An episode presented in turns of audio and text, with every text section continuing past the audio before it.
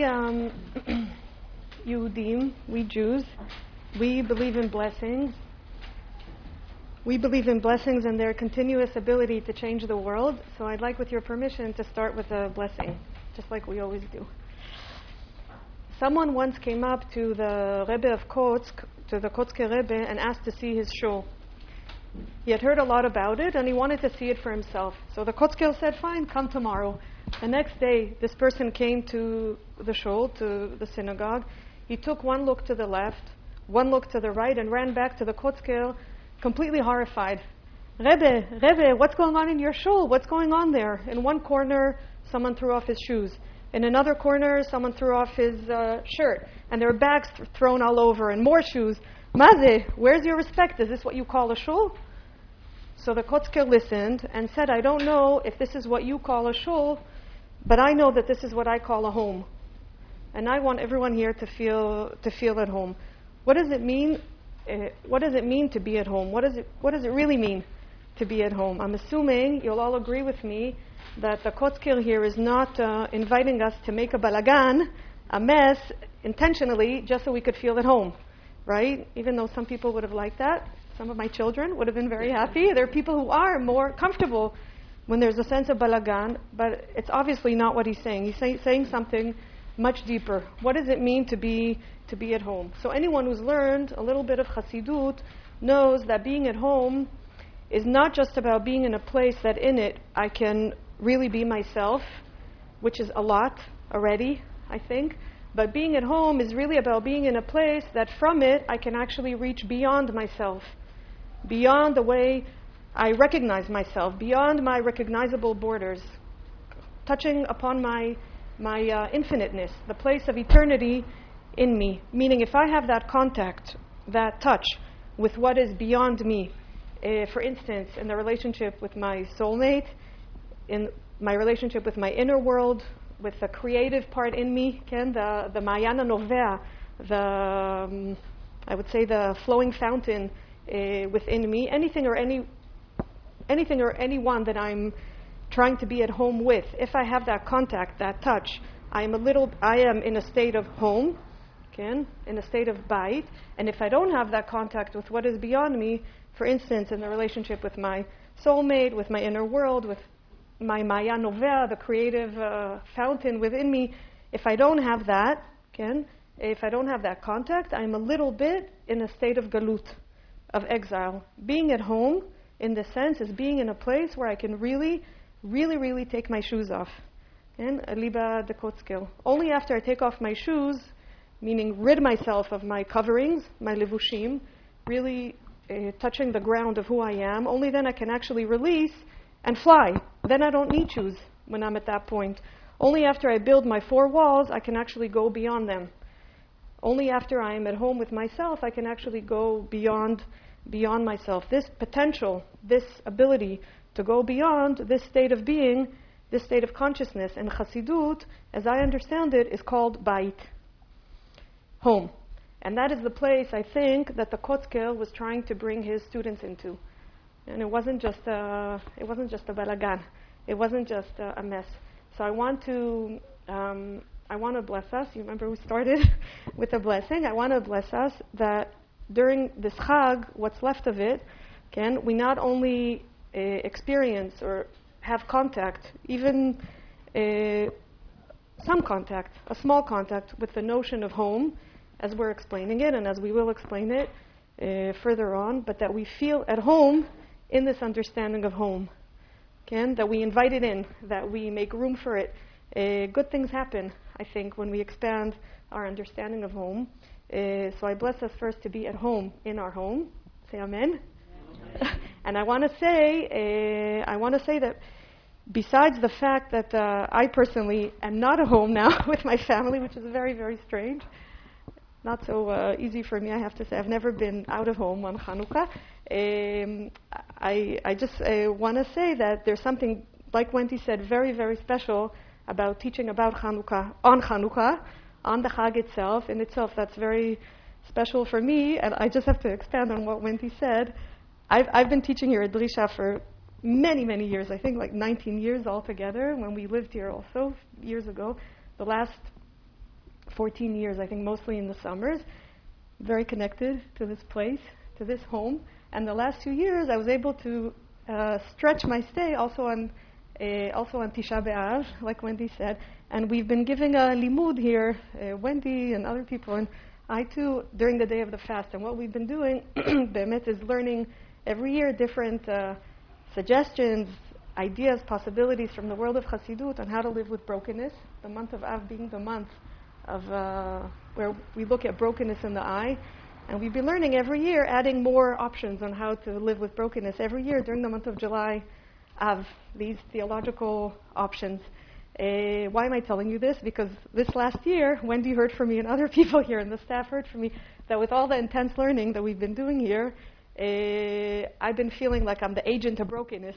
You know, like the messenger of darkness coming in from Yerushalayim, Dafka during this time and teaching so intensely about this period.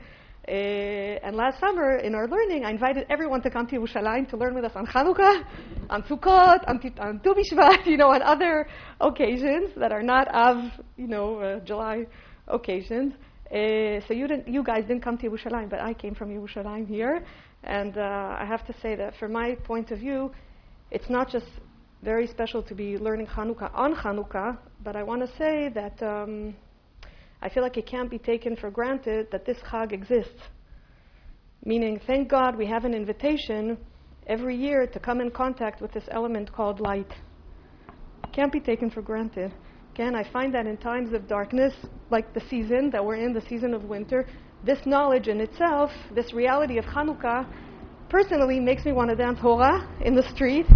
Again, thank God we have an ability to connect to light. Uh, thank God we have an, an ability or I would say that we believe in our ability to connect to light, that we believe in it. So I want to bless us also that the light that we shine in itself be a pirsumanes, a publicizing of the miracle, can a spreading of the miracle, of the fact that we can shine, that it is possible to shine, that there is such a thing as light. Again, we should permit uh, this experience, this element of pirsumanes, this individual experience of pirsumanes, and through that make less of the darkness that exists in the world. So say amen again. Yafe. Okay. So now we're going to take two steps uh, back. So first I want to say, uh, for those who have never learned Chassidut here, that every unit, every closed unit that appears in the world of Hasidic texts is called a Torah, what we call in English a teaching. As far as I know, there's no other discipline in the world of Jewish texts that calls its units Torah right? We have Sugi. I'm sorry? There's no other discipline that calls its units Torah. It's closed units and Chassid Torah. We have Mishnah, we have Sugiya, we have Piska, we have Gemara, we have Pasuk, we have Perek, we have Chelek, we have all kinds of names that we name our units, Ken, in different disciplines in the Jewish library.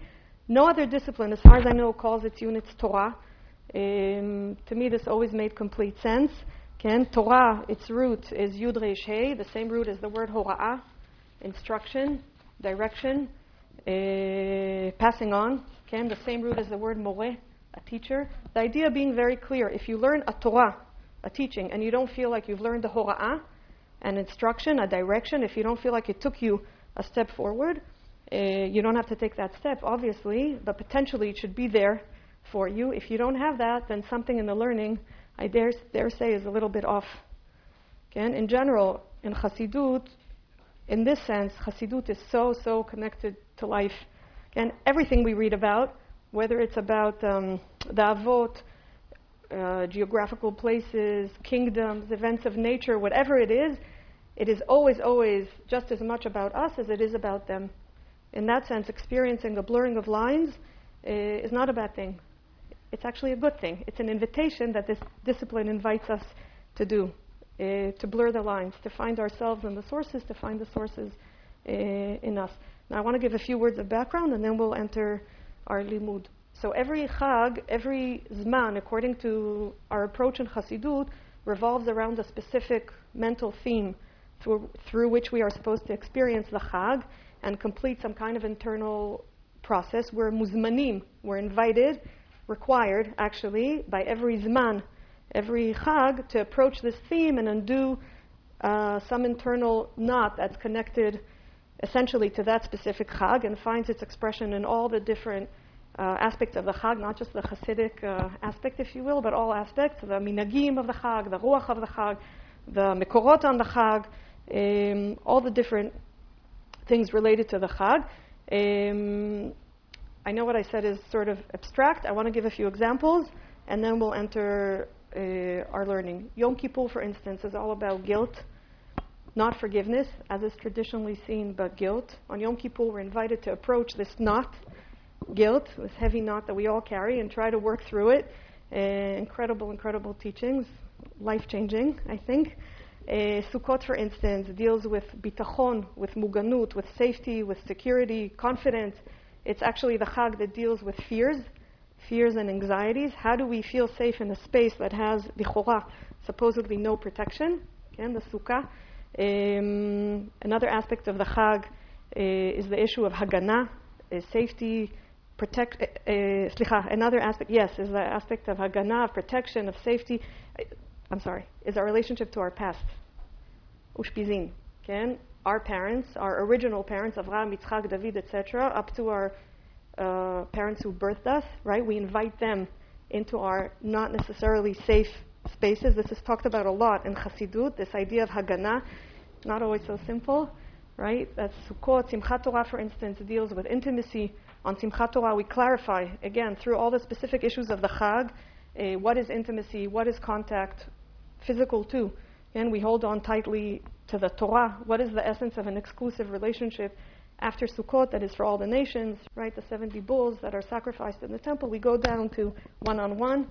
Heviani Amelech Hadarav, intimacy. Tu Bishvat, for instance, deals with change, change as a sign of love, dafka love, or I would say love is the ability to change for the sake of someone else. This is a very deep learning that we learn from nature itself. Uh, on Tu Bishvat, we're not only invited to observe nature, we're invited to clarify the nature of nature. Very, very special teachings. Uh, Tisha B'Av, for instance, the ninth of Av, deals with our attempt to cope with existential disappointment. Uh, the destruction of the temple, representing not only the destruction of the building, of course, but the destruction of the idea that things can be perfect. Very deep Torot. Uh, Purim, two more examples. Purim deals with anger, on Purim, we're invited to approach our anger, deal with it, work through it, uh, hopefully, of course, wipe it out. Can all the issues of Purim, costumes, drinking, Amalek, etc., all deal with this issue of uh, anger. Pesach deals with intuition, intuition and authenticity, which is the real meaning of freedom. Uh, the coming out of Egypt, I'm exposing on Pesach my authenticity, my purified uh, intuition. Um, I won't get into it now. Shavuot is all about integration. Again, connecting all the different parts of my being and taking them with me to Har Sinai, to Mount Sinai, etc., um, etc. Et so, like I said before, throughout the year, we are muzmanim, we are invited to embark on a very deep internal journey from Chag to Chag, from Zman to Zman, from Zimun to Zimun, in a very clear and set order. Kol Zman vehazimun shelo, each time and its calling, Kol Zman vehahizdamnut shelo, each time and its opportunity. Hazman, mazmin, hizdamnut. Time invites opportunity. They're all the same root in Hebrew. Zain, mem, nun. Okay, so what is Chanukah all about? So Chanukah is the Chag that we deal with the issue of home. What it means to be at home. What is home? All of Chanukah revolves around this issue. All the halachot in the Hasidic eye deal with this up to the finest detail, uh, clarifying what is home in general and what is home for me. Now, I want to say that uh, usually when we learn here, we start, we delve immediately into the Hasidic texts. Today, I don't want to do that. I want to start dafka with uh, halacha.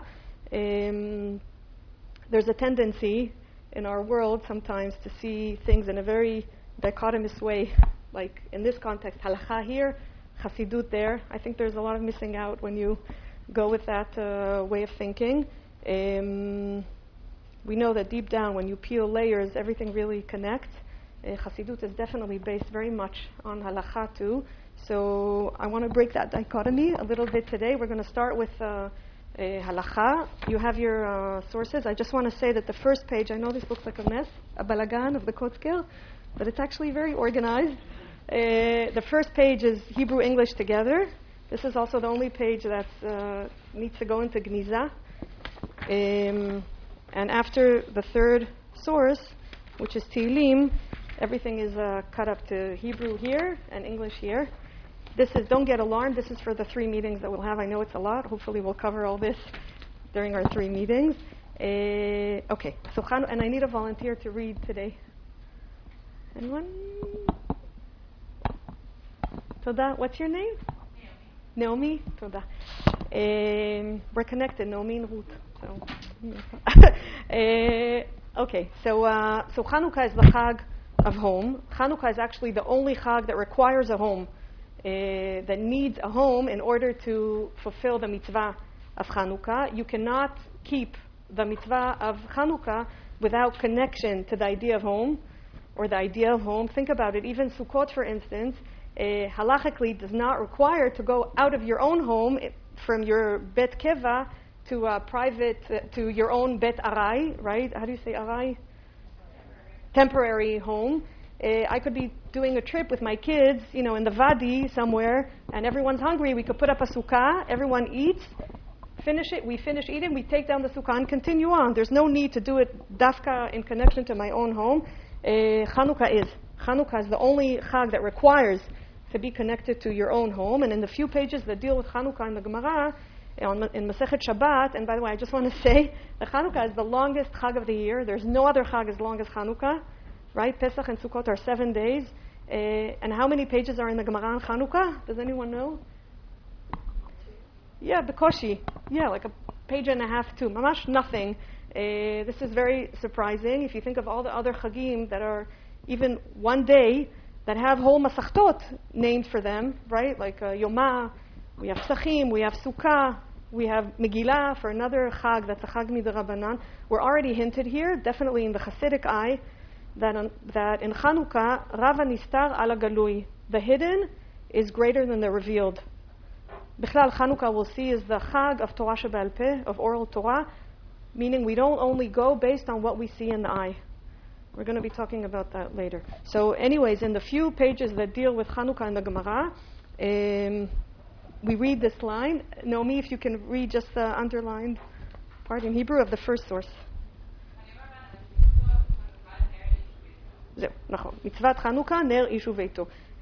Don't look at the English because it's not correct, I think, the translation. It's a pirush, but it doesn't, it's not what it actually says. I just noticed this last night. Mitzvah Chanukah, the mitzvah of Chanukah, ner, candle, person, and his home. This is grammatically, this is a very strange line. It doesn't flow, I have to say, in Hebrew. There's a title, right? Maze Chanukah. What's the mitzvah of Chanukah? And then three subtitles, I would say, with a very strange uh, wording. It would have been more, I think, logical to say, or ner ish bait, like noun, noun, noun, right? N- candle, person, home. Or, which makes more sense to say what uh, the English he- does here already, and that's to say, ner, a candle, for a person and his home. Or for a person and his family, right? Beito is uh, ishto, mishpachto, his wife, his family. Why is there an emphasis on his home? On this person's home? do different people have different homes? Again, batim shonim. What turns a place into a home, into a bait of this person? Again, leveito, the bait of this person. What turns a place into a home? In general. So Chanukah is the chag of the clarification. What turns a place into a home? Uh, into beito, his home, each one of our own uh, homes. Now, I want to say that it would have been lovely if we could have uh, dedicated an hour just to learn the halachot between the halachot that deal with the relationship between lighting candles and home. It's very interesting. Uh, we don't have the luxury to do that, so we're going to be reading halacha already taking on uh, a Hasidic uh, eye, reading it with Hasidic eyes. I would say sort of like a meta halachic reading, or more exactly, halacha b'kriyah Hasidit, halacha with Hasidic uh, uh, eyes. What are the parameters that um, that um, establish what is a home according to halacha. What we're going to be doing, we're going to have two two chevruta times uh, today. The first one, seven to ten minutes, just a, a, a, taste, and later we'll have a 45 minute learning. I just want uh, um, I want you all to look at the second source. We'll do this very quickly. with your chivruta, with whoever you're sitting with, uh, from the Kitzur Shulchan Aruch. Read the, the Piska here from Kitzur Shulchan Aruch and uh, try and locate from the halacha here what are the two, there are two prinot here, two um, per aspects, uh, parameters that um, signify what makes a place into a home. So I'd like you to try and locate them and try, after you've located them, to try and kacha, fly and try and understand it with a Hasidic eye. What do these things mean? Why are these things that are chosen halachically to turn a place into a home? So we'll take seven to ten minutes. Okay, just uh, pair with whoever you are.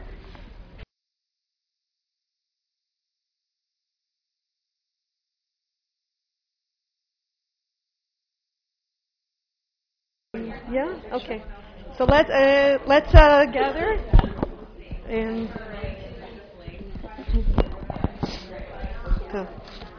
So, like I said before, we're going to have another chavruta time, more like a heavier one with a longer period. I think 45 minutes. Louder.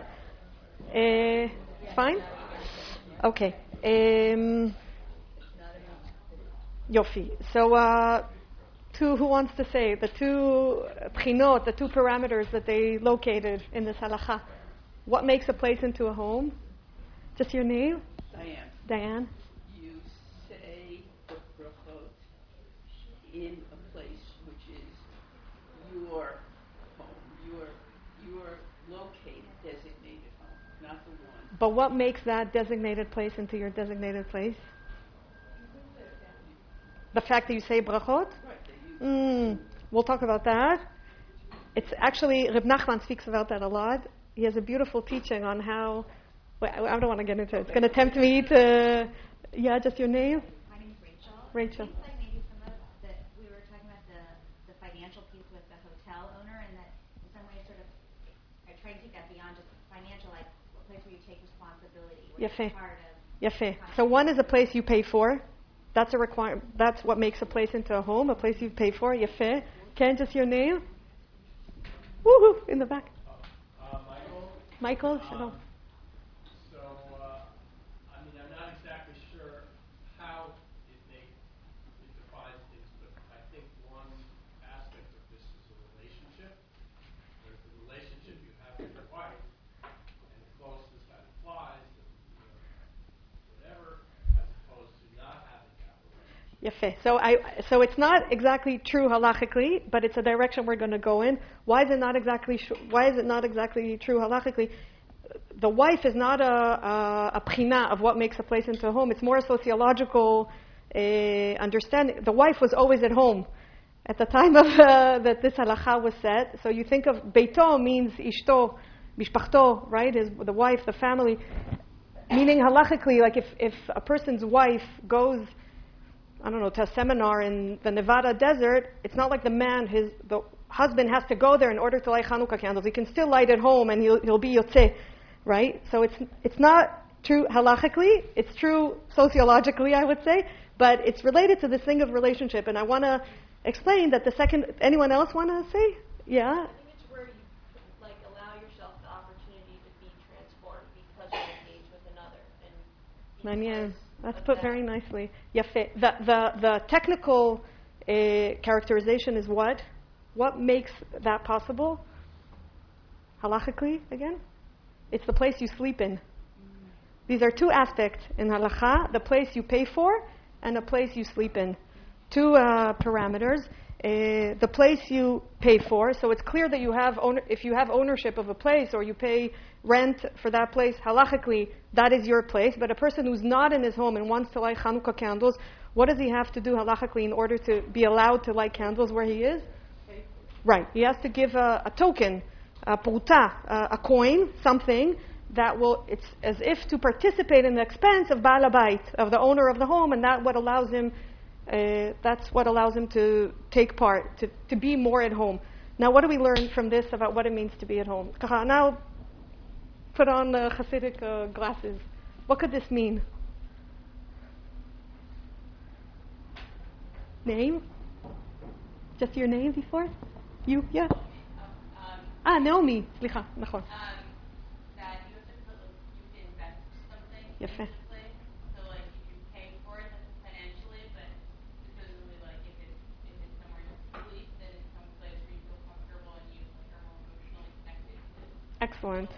יפה מאוד. So באמת, we're going to do a drash here based on uh, Reb Nachman, Reb Nachman of Breslav. The truth is, it's a classic reading in Chassidut. You find this in many uh, different rebbes who talk about uh, money. Every place that has in it a request for payment, it is read as payment in longing, in desire. Okay? Kesef comes from the word kisufim, longing, desiring, wanting to be part of something. Right? Nitina bekisufim, a giving in uh, longing. How much do you really want it? Right? The, the money here, the actual uh, money, is only a representation. It's a concrete representation of something that you give of yourself. It's your participation. And like um, Rachel said, it, it, it obviously brings around, it brings with it responsibility, involvement, uh, being present. Right? Uh, in Hebrew, you know, it's not for no reason that kesef is called damim. Uh, I don't know how you say damim in English. What?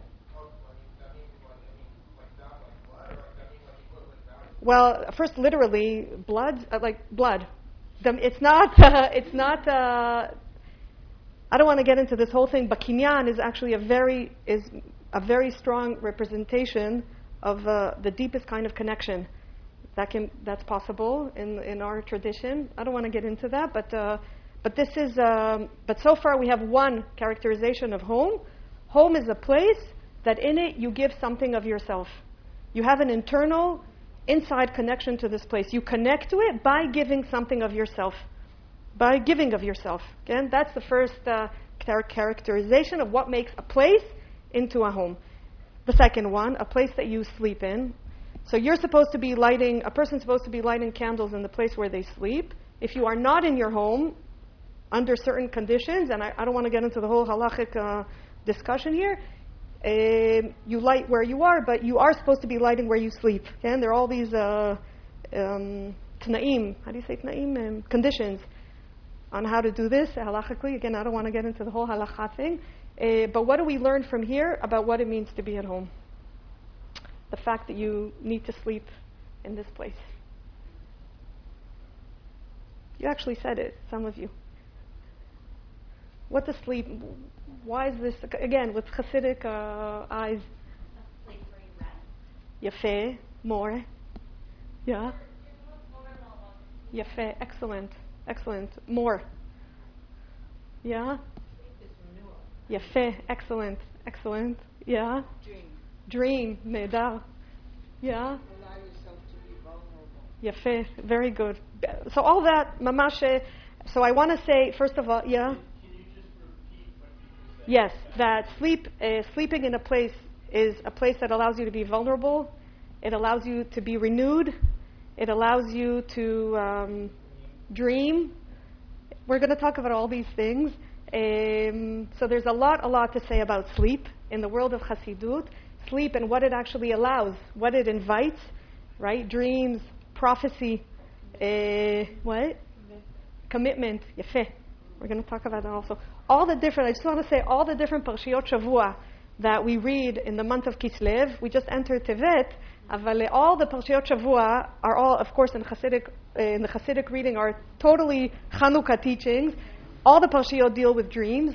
Uh, dreaming is the element of Chanukah. Chanukah is the Chag of dreams, the Chag of Chalomot.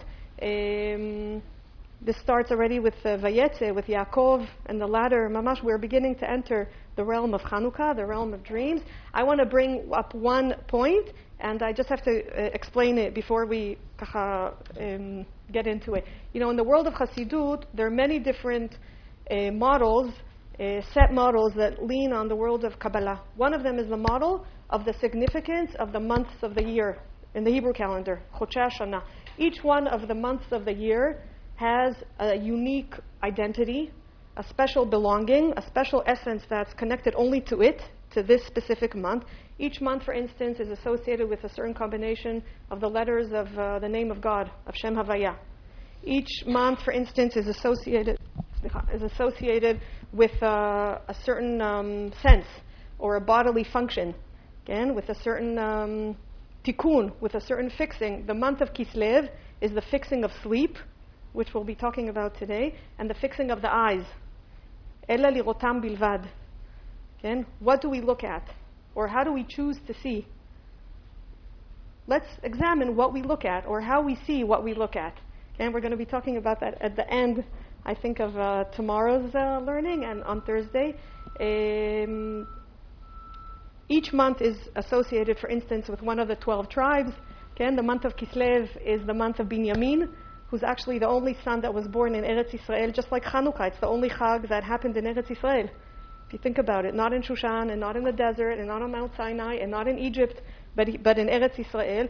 The one who actually writes about this in great detail is the Bnei Yissaschar, Reb Tzvi Elimelech Shapira, whom we're going to read. We're going to read two teachings of his. Um, he deals with this beautifully. So another one of the characterizations of the month is that each month is associated with one Hebrew letter. And the Hebrew letter of the month of Kislev is the letter Samech. Samech, uh, Himlich ot Samech beshena, as it says in Sefer Yetzirah. Sefer Yetzirah is one of our most ancient, esoteric, uh, mystical uh, writings. Sefer Yetzirah. So in Sefer Yetzirah, Hey Tet, Samech, the letter Samech is associated with sleep. The letter Samech is associated with a cyclical motion, an unending motion, an eternal uh, circle, machzori, nitzchi, uh, ensofi, of dark, darkness and light, darkness and light, darkness and light. Awakened state, sleep. Awakened state, sleep. Okay? It's the unending circle of the letter Samech. From here we learn another thing of what this samech uh, allows. The samech is like someone who embraces. It's like someone who hugs. The month, the embrace or the hug of the month of Kislev is not like any other embrace of the year. And I need two volunteers. Just do you mind getting up for a second? The two of you? I just want to ask you if you could hug each other. I just want to. Okay, freeze. Wait. Okay, so this is actually a real hug of Chodesh Kislev. Kol hakavod. Turn around for a second. Just no, continue, but just yeah. So everyone here, come out here. friends. Oh, great. That's why. That's why it's a real hug. Wow. Okay, so this is not a hug of Chodesh Kislev, but this is, wait, turn around so everyone sees like that. Freeze. This is a hug of Chodesh Kislev. It's time that you're friends. It's a, uh, thank you, Toda. So, so I want to, so I want to, I want to, uh, I want to uh, explain this, that the, um, the letter Samech is like someone who hugs, or to put it differently, like someone who, who picks up, who holds you from any fall uh, that's possible. Samech comes from the Pasuk Somech Noflim, uh, to hold those that are fallen. Um, I would say in Hebrew, Efshar lismoch ala samech. I can rely, I can hold on to the samech, meaning lean on it. Lean on the samech. Hasmichut shelcha elai, smichut, your proximity, your closeness. I'm, I'm speaking now in the feminine, but it works both ways, obviously. I'm just because I'm a woman, but it, you know, it's male or female, כמובן. הסמיכות, your samechiyut, כן? Your smichut to me is what allows me um, to lismoch alecha, to rely on you, כן? To lean on you, כן? Uh, to be a samech for someone is actually to allow the other person to let go, to sleep in a way, right? With the knowledge that he's being held. Now, because the samech is endless, it's eternal, it never ends, it has no beginning and no end, there's also no considerations of beginning or end connected to it, right? There's no fear connected to the letter samech. Will it happen, this embrace? Or when it happens, will it suddenly stop? That doesn't go into the picture with the Kislev uh, form of embracing, the Kislev form of hugs. There's no uh, considerations like this associated with it. I am samuch uvatuach basamech. I am completely uh, samuch uvatuach. How do you say? Um, certain. I'm completely certain. I completely rely on the samech. I actually made a picture and I forgot. Ta-da! So you see, I want to say that in real life, no one looks like this. We're all, you know, like an amoeba going in all directions. This is like a very yucky kind of samech existence but the idea is this that it never ends. This is the darkness in me, the state of sleep. Sleep is a metaphor for being in a state of darkness, right? It goes into the lighter part of me, just as the lighter part of me goes into the darkness. It is a it's a um. It's like um, how do you say magal chashmali? Like an electrical circuit, right? Never ends. You could be on this side of it, you could be on this side of it, you could be on this side of it, mamash on the crossroad, right? Between your darkness and your light, between your sleep and your awakened state, but you're always somewhere on this samech. Samech is, is the letter of Chodesh Kislev, it's the letter of Chanukah. Um, according to Reb Leibele Eiger, I just want to say, it was like uh, Talmid Muvak, he's a top student of the Ishbitzer. This is the reason that we sanctify in the chuppah, that we sanctify with a ring because the ring is the letter samich. Okay? Uh, we, we, we do kiddush with the samich, mikachim b'samich. Bechlal, I want to say that for all, for all kinds of reasons, Chanukah is not just the Yom Tov of the bait, of the home, but it's the Yom Tov of Shlom Bait, of peace in the, in the home. This is connected directly to the terrible decree that the Greeks um, decreed in the time of the Maccabim, right? We know of all the horrible decrees that you can't circumcise the boys and you can't learn Torah and you can't this and you can't that. There's one decree that thank God we didn't learn in kindergarten, thank God, and that's the horrible, horrible decree that um, that a couple after their wedding, a man and a woman who get married, the first night, immediately after the wedding, she's taken by force to the Greek officer and is forced to be with him, which is באמת זוועה, horrible. This is written, it's in the Gemara in Masechet Ketubot. Uh, not the only time, by the way, in our history when that happened. Right? It says Tibael lehegmon tchila. Uh, terrible.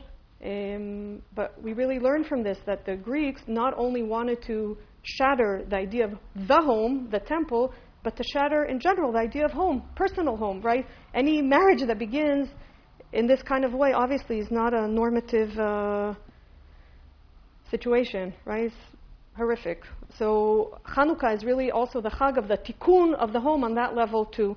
I remember hearing from um, my teacher, from Reb Shlomo, from Rav Carlebach, that in a certain sense, this is actually the highest moment between a, a couple, between two. Not when they're speaking highly, being in a spiritual uh, place and speaking very highly spiritually, uh, but just when they are sleeping next to each other when they're lying down uh, next to each other, sleeping, right? I'm going back to the letter Samech, Imlichot Samech Beshena. Why?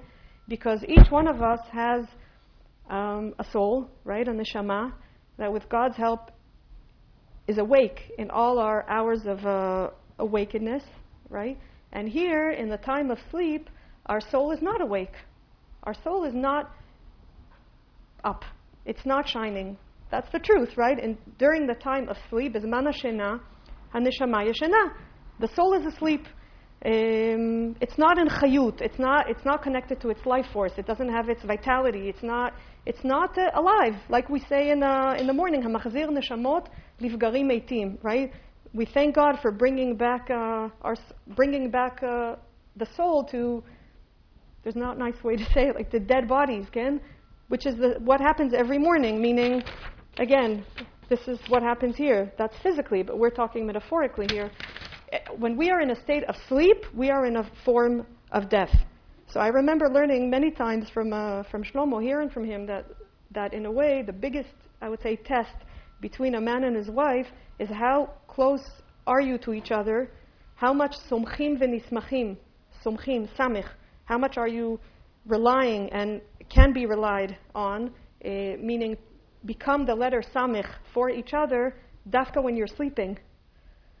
Again, when your soul is not shining, when your soul is not awake, again, when you, you're sleeping maybe many, many years, a long, long time, maybe. We know that could happen. We could be in a state of sleep, in the, this state, again, of darkness, a very, very long time, maybe. How, uh, how um, right, in a state of a form of, of death, obviously not physical death, but death in the sense that we're speaking in the Hasidic understanding. Can I lismoch alecha? Can I uh, rely on you? Can I fall asleep next to you? Again, who will be the letter samech for me? I want to I wanna read with you, actually, I want to send you back to the Chevrutot. I want, I want you to read two really, really beautiful teachings. Uh, the first one is just incredible. I think a very, very moving uh, teaching. Um, we're going to take, I think, 45 minutes, and then we'll see how you're doing, and we'll assess then. Uh, source number four and source number five. These you have in your English uh, section also. Uh, I'll just explain.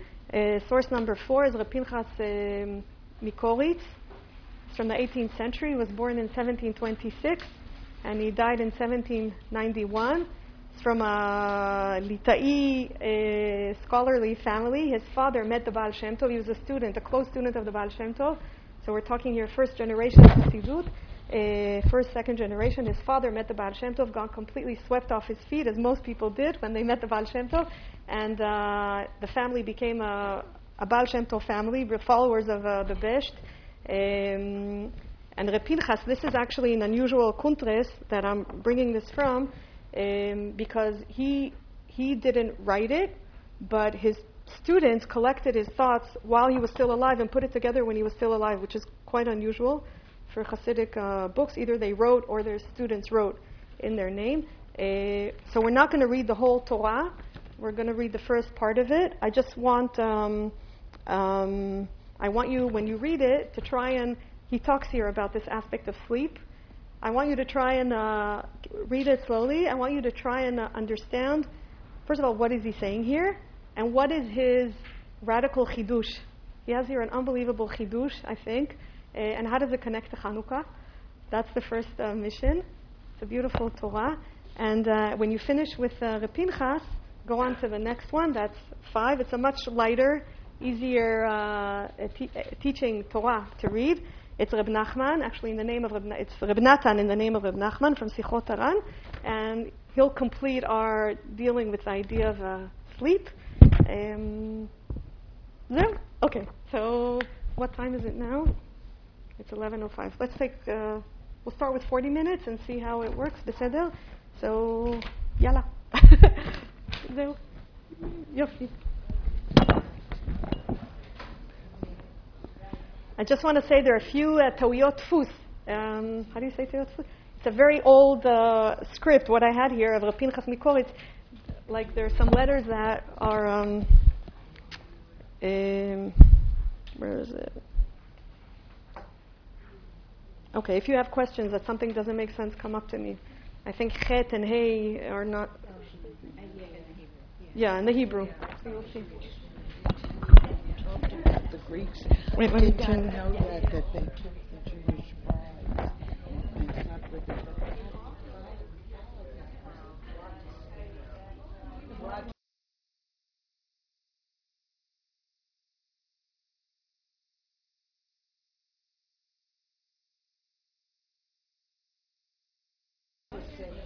I think what um, um, I think what we'll what we'll do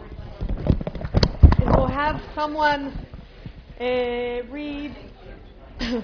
we'll have someone read the Hebrew, and next, and someone read the English. We'll do it line by line. First, I just want to read the whole first Torah together. Uh, where's Naomi? Can uh, can you read the? You'll read the Hebrew, and someone next to you will read the English as a just line line, okay? Um, אוקיי, אז בכל הדברים שבעולם. all dvarim she'olam, Okay. Um, in all things that exist in this world, there is an aspect of food. V'afilu b'torah, even in the meditation, v'al yedei dam yichadesh ha'chayot shebo b'boker. החיות, עוד יפה. And due to that, its life form is renewed every morning. כן, עוד יפה, את הפסוק חדשים לבקרים רבה אמונתך. כן. ואפילו במים יש בשנאת שינה, רגע, רגע, אה, כן. כן, and even, And even in the water, there is an aspect of sleep. שאם לא כן היה מקלקל, לא היה אפשר לשלוט בו. For if not so, it would spoil and would not be drinkable. בראש השנה נפתחה שינה על זעיר אנפין,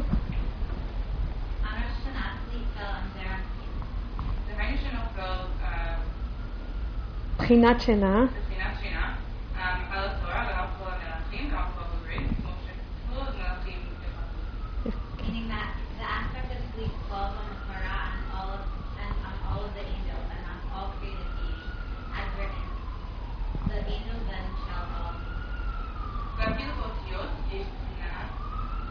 בחינה. רגע, שנייה, ואפילו באותיות יש בחינה הנ"ל, הנ"ל means הנראה למעלה, uh, the same as I've said before. Even in the letters there is the בחינה, the aspect of sleep. And even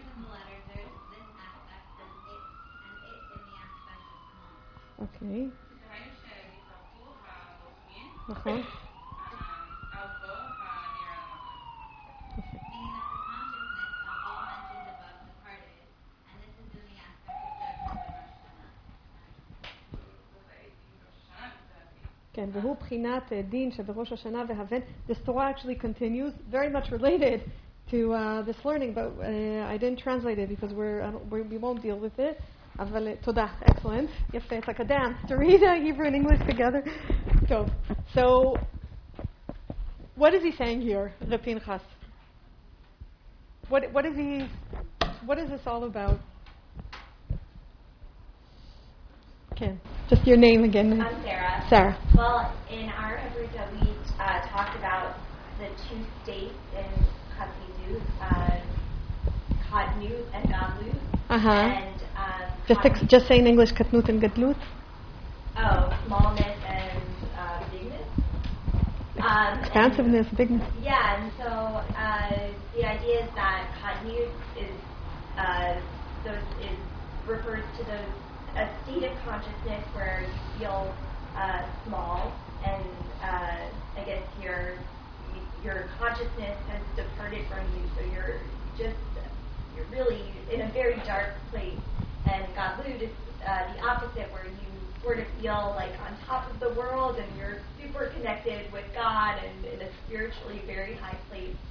And um, yeah, and so um, we, we sort of we talked about um, the relationship moving from between those states and um, how here um, the argument seems to be that uh, the katnut is is is necessary. It is in fact it is because of the uh, the katnut that you are able to get into galut.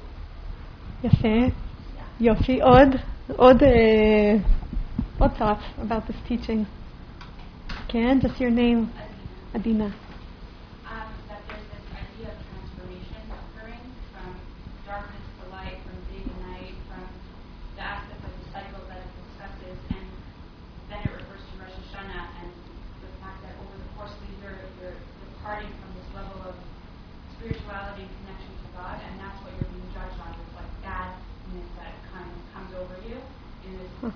darkness that you're in, as it refers to the cycle that we discussed earlier. Um, but our group kind of got stuck on the sentence about the OTO and the letters because it kind of didn't really seem like a cycle as the other ones did. Why? Because, because the other ones were specifically referring to this idea of sleep and waking up in the morning and kind of having this change happen. And the OTO are just like, oh, and OTO are small and they kind of can be big.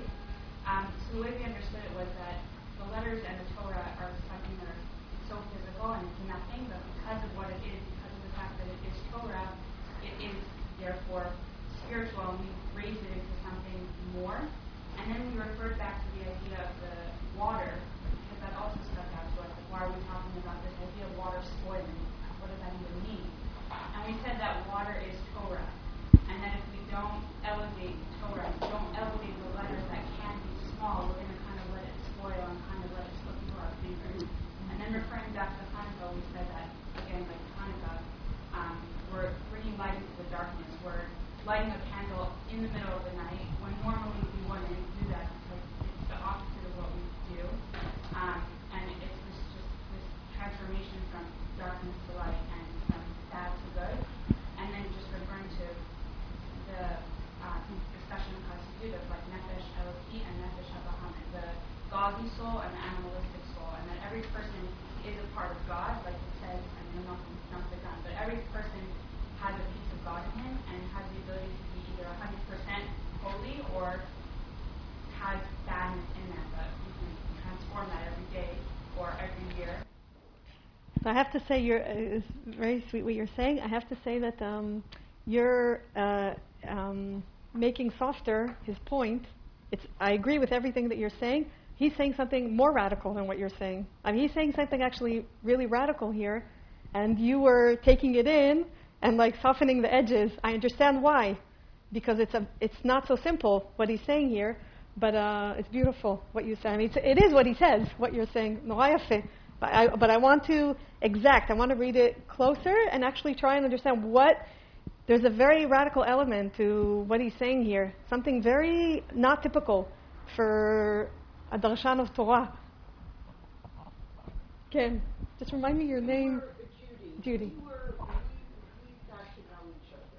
But, but we, which is very important. Right. But, but what troubled us was we found the most uh, we couldn't get a, a hold of.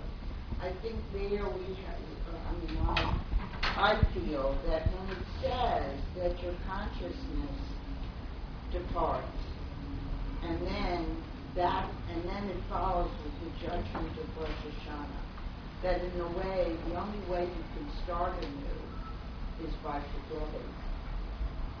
Where do you see that? I don't see it. Oh, okay. Okay. the consciousness of everything has departed. Dep- And then you come to judgment of Rosh Hashanah. So if God judges us, the only way that he, that God can judge us so that we can move forward, the only way we can move forward and change, and the, and this happens as part of the cyclical na- uh, aspect of nature, is if you forget.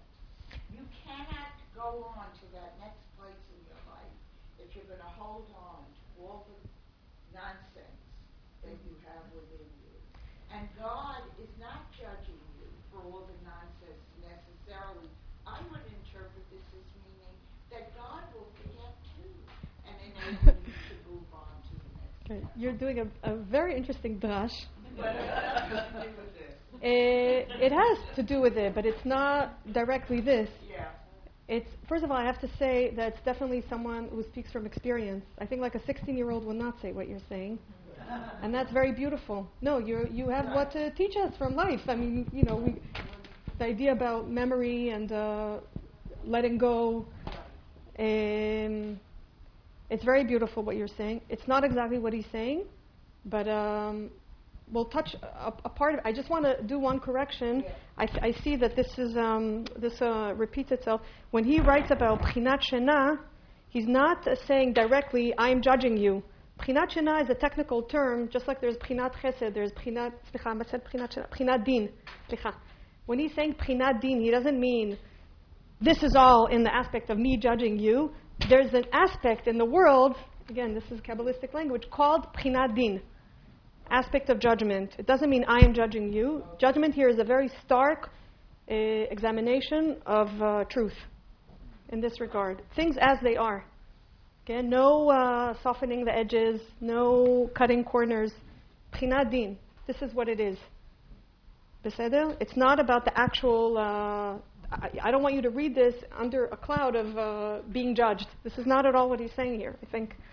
Ken, uh, Rachel, Ken. I was thinking that, um, 'cause I was also tripped up on the, on the Torah section, and, um, but I, I actually, I mean, I actually think that, I think that he's saying that there's a small, there's a small way of, of doing Torah and a, and a big way, and actually we, we, we see sort of the light of the bigness of Torah when we recognize when we have the judgment that the way we have been seeing it is too small, that it, that actually.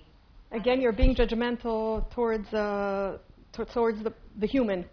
towards the human, but also m- maybe even the text in terms Right. of a literal versus a midrash or sod or some other level of the text. נורא מעניין that you're taking it in that direction.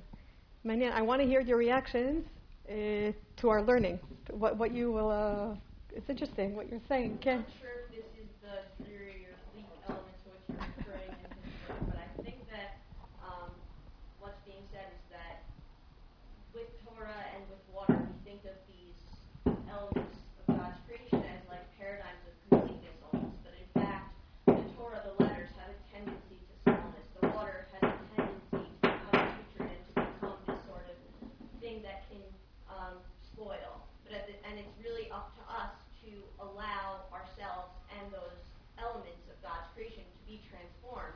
at the same time as when we step back from this text, we would like to think that those things are complete within themselves and don't require human intervention because they are sort of the primal creations of man. You're, uh, you're, you're going towards the direction of what I was calling radicalism of uh, Pinchas. Uh, we're going to develop that. Uh, and remind me your name? Andrew. Andrew.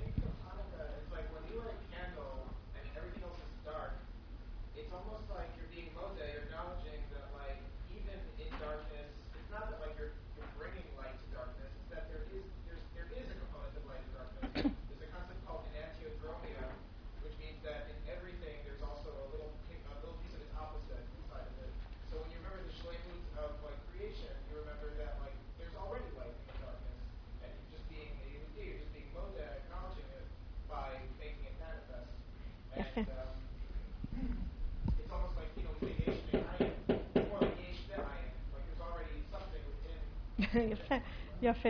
טוב, so יפה. I, wa- I want to I wanna start reading with this and I want to hear more as we're. Uh, did you want to just say, Allegra? Um, we were, so it touches on a bunch of things other people were saying, but we viewed it differently. We really focused on the first sentence and an aspect of sleep that sort of pervades everything. Right. And then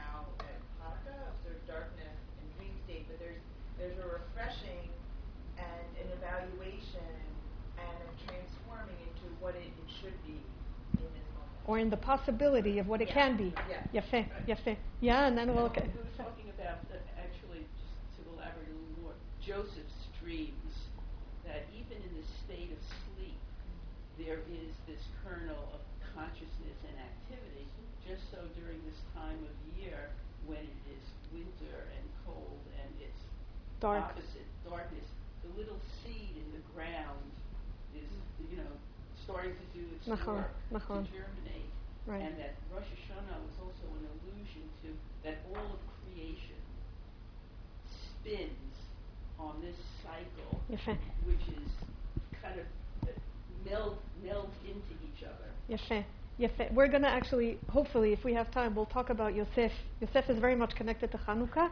Uh, tomorrow, I want to say next week, but it's tomorrow. It's a gift. it's nice. Um, everything will, will come together. So I wanna I wanna first give a, a, a, a wider uh, picture of what what he's saying, what I think he's saying here. Reb Pinchas is teaching here, I think, something very very beautiful. I think this is an extraordinary teaching, mamash beautiful. He doesn't do here, if you'll notice, he doesn't do here um, an idealization of the state of sleep, of the aspect of sleep. He just recognizes its existence. This is the first thing I want to say. He recognizes its existence, and by recognizing it, he actually acknowledges its necessity. But he's not idealizing it. He's not saying, Yay, sleep! I can't wait to be in a state of deadness, kind of internal, no life force in me. No, but there is such a thing as sleep that exists in the world, right? If uh, he's actually saying, hinting that if there was no aspect of sleep in every single element in the world, we would not have been able to even talk about the concept of being awake. Again, we would have no uh, possibility, no ability to feel awake, awakeness, if you can say that, awakeness. You could say that in English. Or more exact, we would not have been able, we would not have been able to begin anything anew again in any area. It would just not exist in our world. The, the, the ta'am, the taste of everything will become spoiled if there's no state of sleep in the world. Can the chayut, the life force, the vitality, the connectedness of every day is actually experienced or is allowed. It can, it's happen, it can happen just because there was a form of sleep in the world, a form of uh, death. Death is something that we actually we talked about here over the years in different courses. Death is not the dramatic uh, graveyard death. Okay, we're talking about an internal state of being where when you, where you're not connected to your potential, when you're not connected to your the possibility in you. And we we've talked about this a lot uh, in the past. Um, this is actually the samich.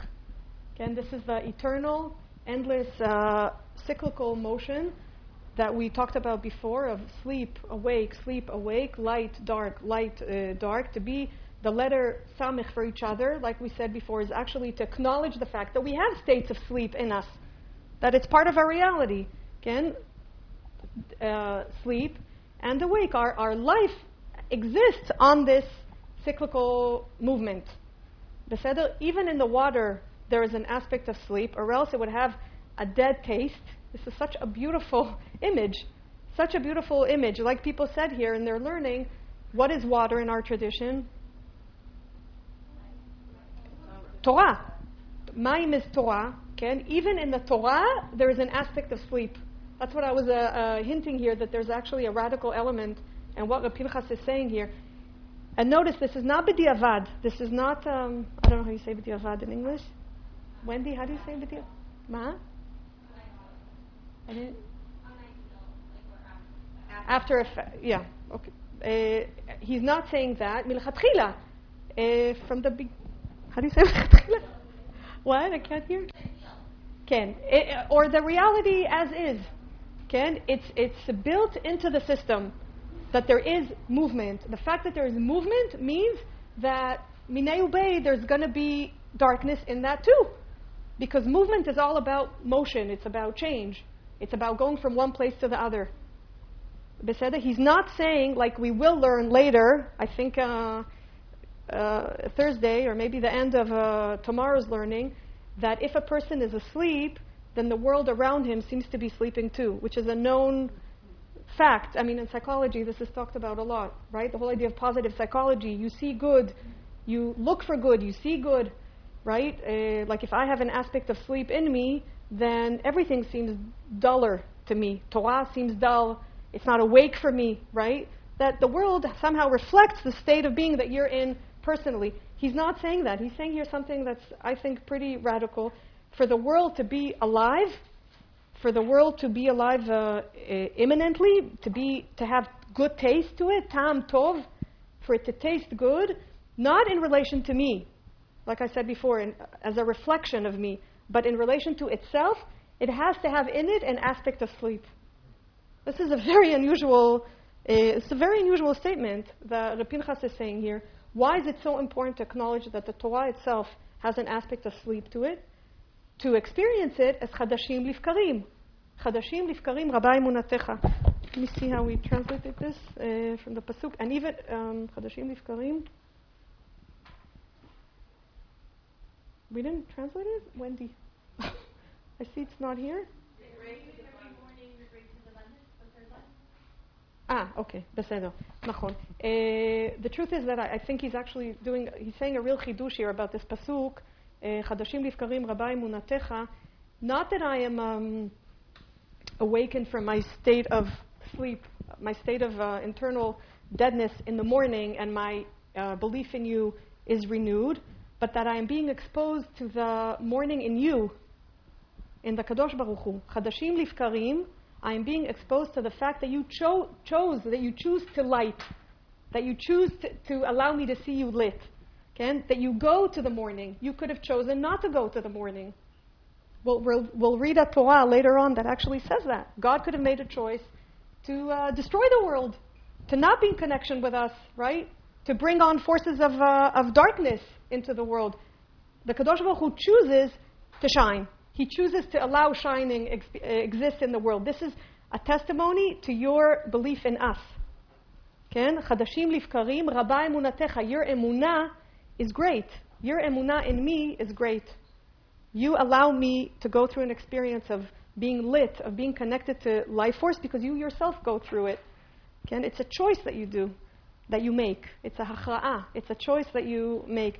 I, I wanted to say, I, I, actually, I think we learned this one year, I don't remember when, that um, I, I, remember also learning from uh, Shlomo, from Rav Carlebach, um, relating to the pasuk, טוב להודות להשם ולזמר לשמך עליון, להגיד בבוקר חסדך ואמונתך בלילות. To say in the morning uh, your chasadim, your grace, your goodness, your bountiness, uh, ואמונתך So I remember learning from Shlomo that he, that really th- the way people usually understand this is um, um, that in the morning when things are lit and it's much easier, right? It's very easy to say your chasadim, the mercy in you, because I'm in a state of mourning. Things are shining for me, right? Vemunatcha baleilot, in the laila when it's dark and it's more difficult, I have to say I say how much I believe in you because that gives me strength. That's the classical understanding of this pasuk uh, Shlomo understood it hafuch, opposite. It's actually based on teachings of the Pshischa Rebbe. It's very, very beautiful. I think he, he always read it differently, and every time we sing it, or in Bet Knesset, or at home, I always tell myself this uh, teaching. Lagid baboker chazdecha, in the morning, when it's morning, and things are lit, and it's easier. Obviously, it's easier for me to say your chasadim, the bounty that you give to me, that you give to the world. Ve'munatcha baleilot, baleilot, when it's dark, when things are more difficult, emunatcha, your belief in me. I believe in your belief in me. Ve'emunatcha baleilot. Actually, uh, grammatically in Hebrew, it makes more sense. Emunatcha ha'emunah shelcha banu. Emunatcha, ha'emunah shelcha banu. Your belief in us is what we remember in the Leilot. Pinchas is referring to the same teaching. Again, God had a choice not to be a believer in us, but He makes a conscious choice to choose light, to choose life. Again, God too, He could have chosen not to. This is something we thank Him for. Again, if He didn't choose that, then it just would have been the static, uh, the static uh, state of being, and there wouldn't have been no consciousness, no choice involved in here. Again, the Kadosh Baruch Hu, in that sense, also has a samich. He's also in motion. God. Again, I would say that in a certain sense, this statement that Pinchas is making is, is, is um, I really don't know how you say this word in English, chatrani. Does anyone know? זה, מילה, זה תורה, זו תורה חתרנית. It goes under the skin, like um, sub, there's, sub what? Yeah, I think that's the word. I remember something with the, it, it, it um, because you would think, like on pshat level, you would say, what? There's an aspect of sleep in the Torah? Impossible. Like, how could there be an aspect of sleep in the Torah that the Torah does not shine? La right? It's all about me. Rav is saying something else. He says, wait a second. There's a lot to gain by saying that the Torah also has an aspect of sleep in it. I, I, I want to just say, I want to take, like, do a zoom out and try and understand this in, in, in like a, the Hasidic uh, way of reading, as I understand it. This is actually, it's such a deep statement. I think it has so much wisdom in it. What, what is he saying? There is sleep in the world. The aspect of sleep exists in the world. It doesn't matter how much we'll philosophize, you know, have conferences about it. Yes, no, yes, no. It exists. Sleep is, is, is part of uh, the motion of, of the samich. It's part of being alive. There's choshech and there's oh. There's shana and there's erut. There's sleep and there's awake. There's dark and there's light. It's just the way it is. The question, and obviously there are times that we have to recognize that we ourselves are asleep. That we're not awake, that we're not connected to the life force in us, that we're not connected to, to life, right? The question now is, what do we do with this? What do we do now? That's, that's the question. How do we take this reality, which we acknowledge that exists, okay, and, and, and take this factual statement to a positive motion, to positive movement? I just want to say, and we, we've talked about this for years here, in all the courses that we've done, one of the things that is so unique about, I think, about the Hasidic approach is that the first, most obvious thing is honesty. It sounds ki'ilu so simple. Obviously, honestly, honesty. But it's not so simple. I, I, and I'm not saying this now in a judgmental way, I'm just saying in a factual way. A lot of our disciplines in the world of study of Torah don't necessarily put uh, honesty uh, on the top uh, as a top priority. It's what needs to be done. It's what you have to do. It's what it means to be an Eved Hashem, a servant of God. Existential honesty is not necessarily uh, on the top of the list there. I'm just saying that's a, it's, um, it's the way actually a lot of us uh, who grew up in Orthodox uh, institutions were brought up. That was like the way, to, that was the way, right? Chassidut doesn't allow that. There's always two elements that are very, very, um, that are very strongly put in the front of the stage. One is honesty, and the other is truth. Now, honesty and truth don't always necessarily go together easily, but that's where the, that's the arena of Hasidut. That's where everything happens because there's dissonance that comes up a lot when you deal with honesty and Hasidut, right? With honesty and truth, because there's what you believe in or what you choose to believe in, and there's how you feel about what you believe or what you choose to believe in. And this is where this is where the teachings uh, are born. Okay? They are so honest. We're going to read more Torah that uh, that uh, bring that out. That's like you don't even talk about. That's just the that's the immediate uh, voice. First, let's just be honest. There is an aspect of sleep in the world. Okay? So what is he saying here? So, so I'm saying this is such a Hasidic uh, approach in, my, in the way I view it. You know, we talked earlier about the idea of blurring lines, right, between me and anything I read about, geographical places, nations, kingdoms. He's doing here exactly the same movement. He's blurring the lines, like we said before, but hafuch, opposite than the usual way of understanding it. What is he saying? He's saying, uh, I, man, person, whether it's in the 18th century like Pinchas or 2014, I experience sleep on an existential level, right? That's a fact. I move between these motions of life, death, uh, awake, sleep. The samich. Let me see if I can locate a reflection of it in the world around me. Maybe there are other um, re- uh, appearances of this motion in the world around me. Again, in nature, in physics, right? In the in the ec- ecological system, in the godly system. Okay, we're going to see uh, uh, tomorrow the same type of um, way of thinking applied by the Netivot Shalom, by the Rebbe of Slonim in a different teaching.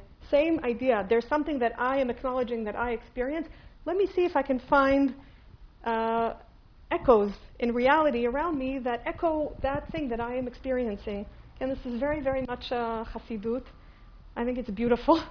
It's really beautiful. I want to. Um, I want to move on to Reb Nachman, and then uh, if there are more questions, I'm, th- I'm sure there are, we'll uh, open it. I just want to go over the Torah uh, the dreidel. Actually, I asked Wendy yesterday if we could uh, have a whole set of dreidels here. I wanted to do a little experiment. So we found two, but maybe tomorrow. Well, uh, tomorrow I don't know if it'll be. Uh, we'll see if it'll still uh, have the same taste, tam tova. But I actually wanted to give each chevruta a dreidel and uh, experiment a little bit, play with the dreidel uh, after reading the Torah of Reb Nachman.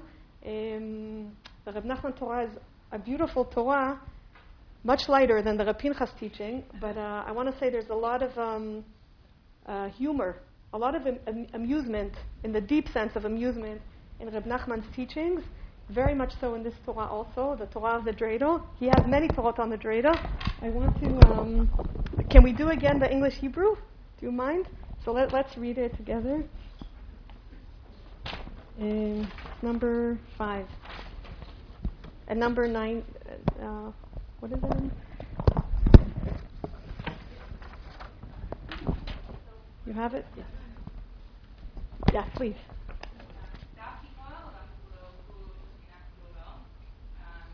גלגל.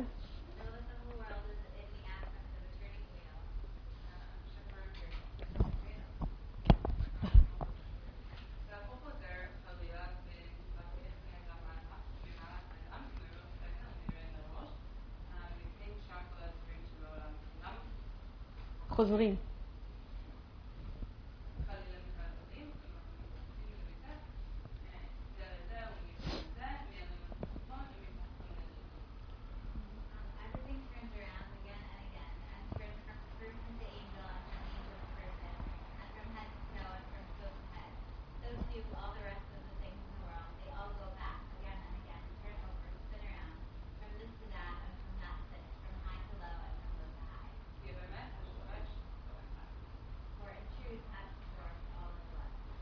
Okay. Well, what uh, thoughts did you have about this teaching?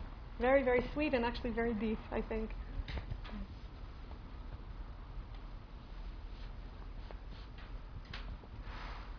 Everyone got to it, נכון? Everyone. כן, uh, Michael. But lou- uh, louder. Is that Mishlei? Kohelet?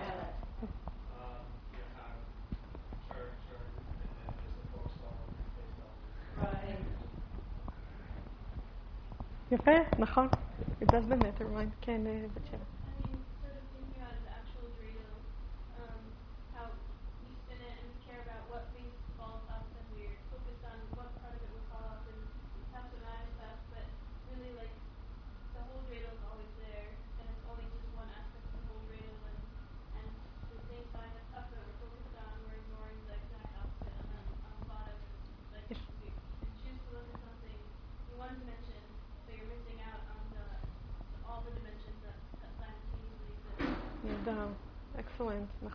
how hard it is to, to be. It's so nice to say it like as a Musar talk, but how hard it is to actually, when you're focused on what, what's uh, present in front of you, to focus on all the other aspects. It's not so easy. That's, that's why you need humor here the amusement, the game aspect.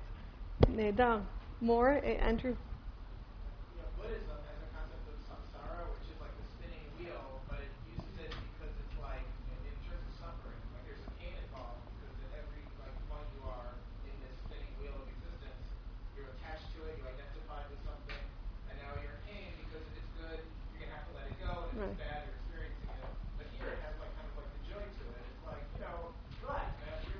Right.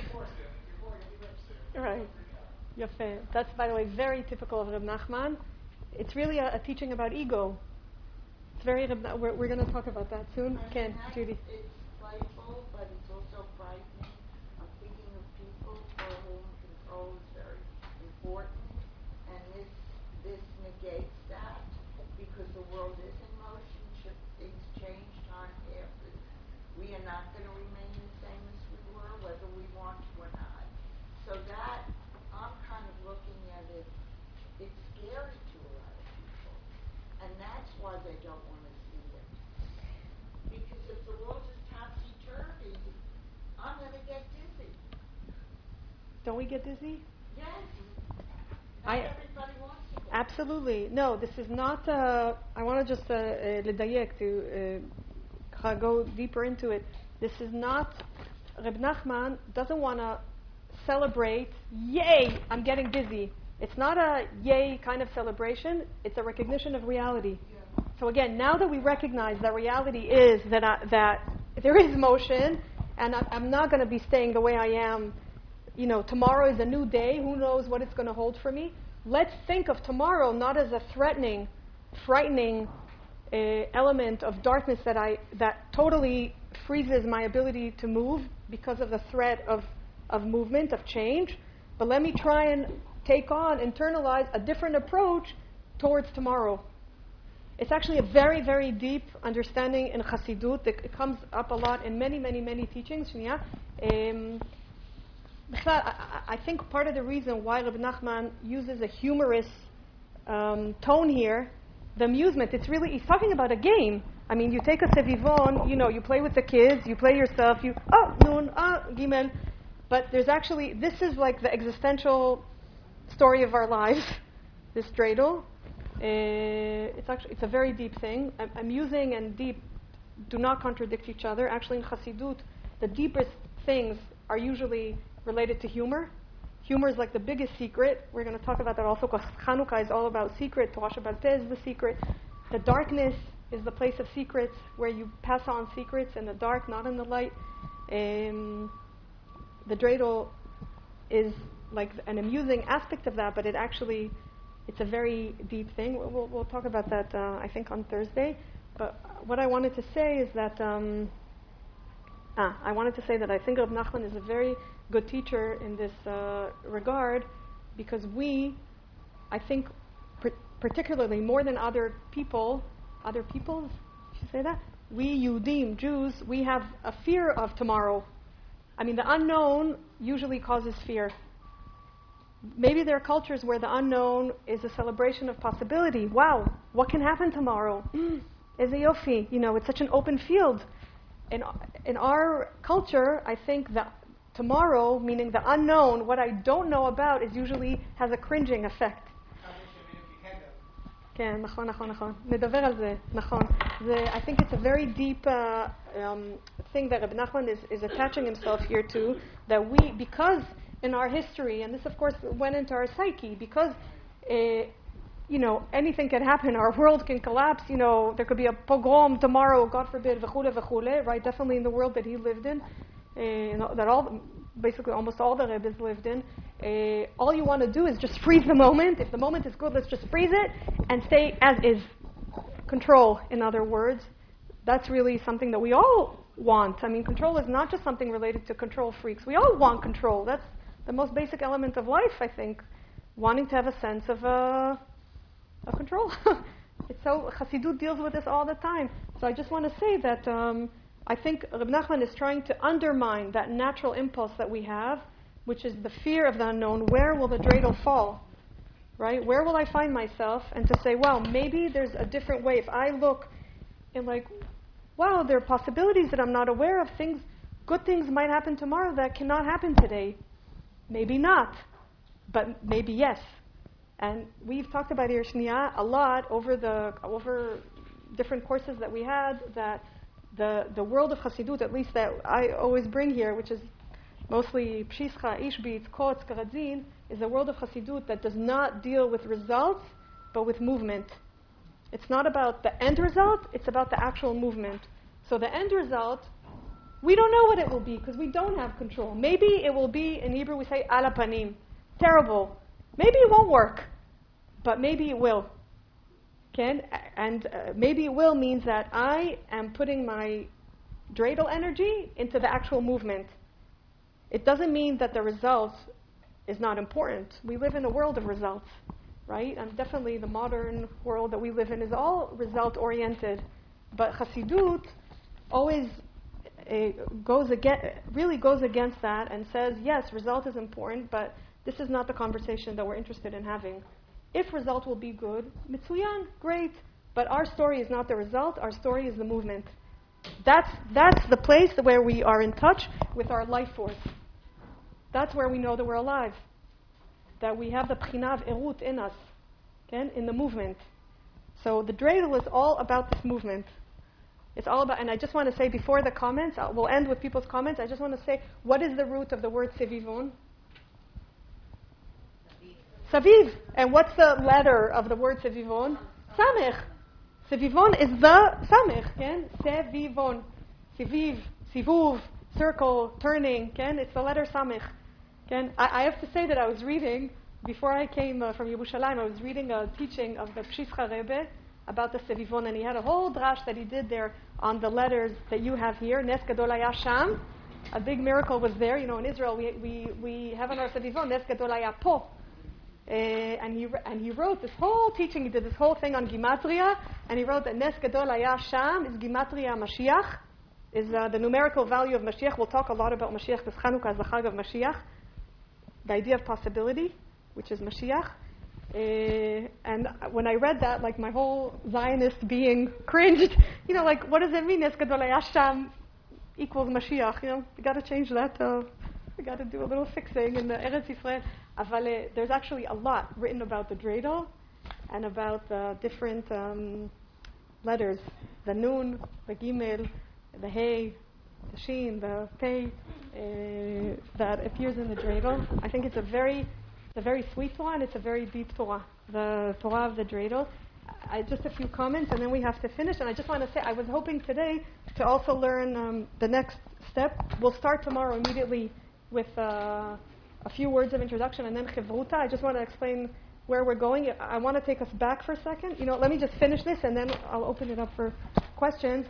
Um, let me just sum up this thing. Today we basically uh, opened with halacha and we went into the aspect of the fixing of sleep. Tomorrow we're, we're towards the end of tomorrow we're entering the fixing of of sight, of enaim. Uh, but what we're doing, and I'm going back to the beginning, if you remember, we're collecting characteristics of what is home for the sake of halacha still, because we're going to connect it all at the end, right? We, we started with two uh, characterizations, two ifyunim, two things that make a home. If you remember, one is a place you pay for, one is a place you sleep in, And we're expanding on the inyan of sleep because it connects very much to sight, and that's the fixing of uh, Kislev, of Hanukkah. Um, um, how to see our reality different, right? Sleep and eyesight is very much the same idea. Why? Because sleep, I think we already understand this. Sleep, as we understand, is not necessarily having shut, shut eyes, you know, like snoring in bed. That's not what we're talking about. It's really having open eyes, but a little bit deadened. Uh, the fixing of the sleep happens in parallel motion to the fixing of the eyes, how to look differently. So this will all uh, connect together. So I want to say we could talk three days only about sleep. There's so much in Hasidut about sleep, about prophecy, about dreams. Um, I want to end with a quote from a modern uh, Hebrew book in, uh, in Hebrew literature. Uh, it doesn't need Rashi, so you can just read it and you don't need to explain it. Just to sum up the idea. You don't have it here, actually. I'll read it to you. My, um, uh, this is a, a, a, writer in Israel called Ruth Almog. I'm just going to read to sum up this thing of sleep. חשבתי, I'll read and translate. חשבתי על כך שמעולם לא ראיתי אותך בשנתך. I thought about it that I never saw you during, while sleeping. אדם ישן מאבד שליטה. A sleeping person loses control. אדם ישן הוא חסר אונים. A sleeping person is helpless. הייתי רוצה לראות אותך פעם ככה. I would have liked to have seen you once this way. חסר אונים, helpless, חלש, vulnerable, סליחה, weak, פגיע, vulnerable, מצב שבו לעולם לא היית רוצה שאראה אותך בו, נכון? A situation you would not have wanted me to see you in, right? This is from a, a book called Be'ahava Natalia. It's an exchange of letters between a, a man and a woman. I just, I just want to take us back to our original, uh, to the ideas that we understood from the halacha, from Kitzur Shulchan Aruch, uh, what it means to be asleep, uh, who you, to, who you really are can come out, right? Your true colors can come out. Your shining light and your dark parts in you can come out. You can really be, um, you can really be yourself. Um, so we're at this point. What we know so far clearly is that bait, home, is not just a geographical definition, definitely not just an architectural description, but it's a mental place that has real uh, that really touches on who we are. On who we are. So tomorrow we're going to start with gathering more aspects, more characterizations of what home is. Uh, this is still only the introduction. And uh, so if, if, uh, if people are okay just for a few questions, I know people wanted to ask. And uh, anyone? Or you could, yes, yes, you. Just reminding your name. Uh, Karen. Karen. On Rav comment, I actually found it encouraging and made me happy, not uncomfortable. I mean, I agree with you about emotion. I think it's really about relinquishing control, not about gaining control. Yes, and I think it's, uh, the dreidel image itself stands in stark contrast to the menorah, which we burn, light a candle and it burns out. And the dreidel spinning is telling us don't get dejected, light it again. Come back the next night and light it Oh, beautiful, So beautiful. Just really saw them as you know, Maxime, beautiful. Me, I read it positively. Beautiful. I, you're, you're, uh, it's a good introduction to tomorrow because tomorrow, the beginning of tomorrow, we're going to continue with this idea of home. And after that, we're going to start talking about Hanukkah mamash and see how home and Hanukkah really uh, sit together uh, beautifully, how it's all one, really. So, toda. We'll talk about the menorah a lot. Yofi, toda rava. Thank you. Thank, oh, thank you. if you want to keep your, if you don't, if you if you think you might forget to bring your source sheets for tomorrow, you can give it back to us, and uh, we'll give it tomorrow again. Where's the envelope? Who has the envelope?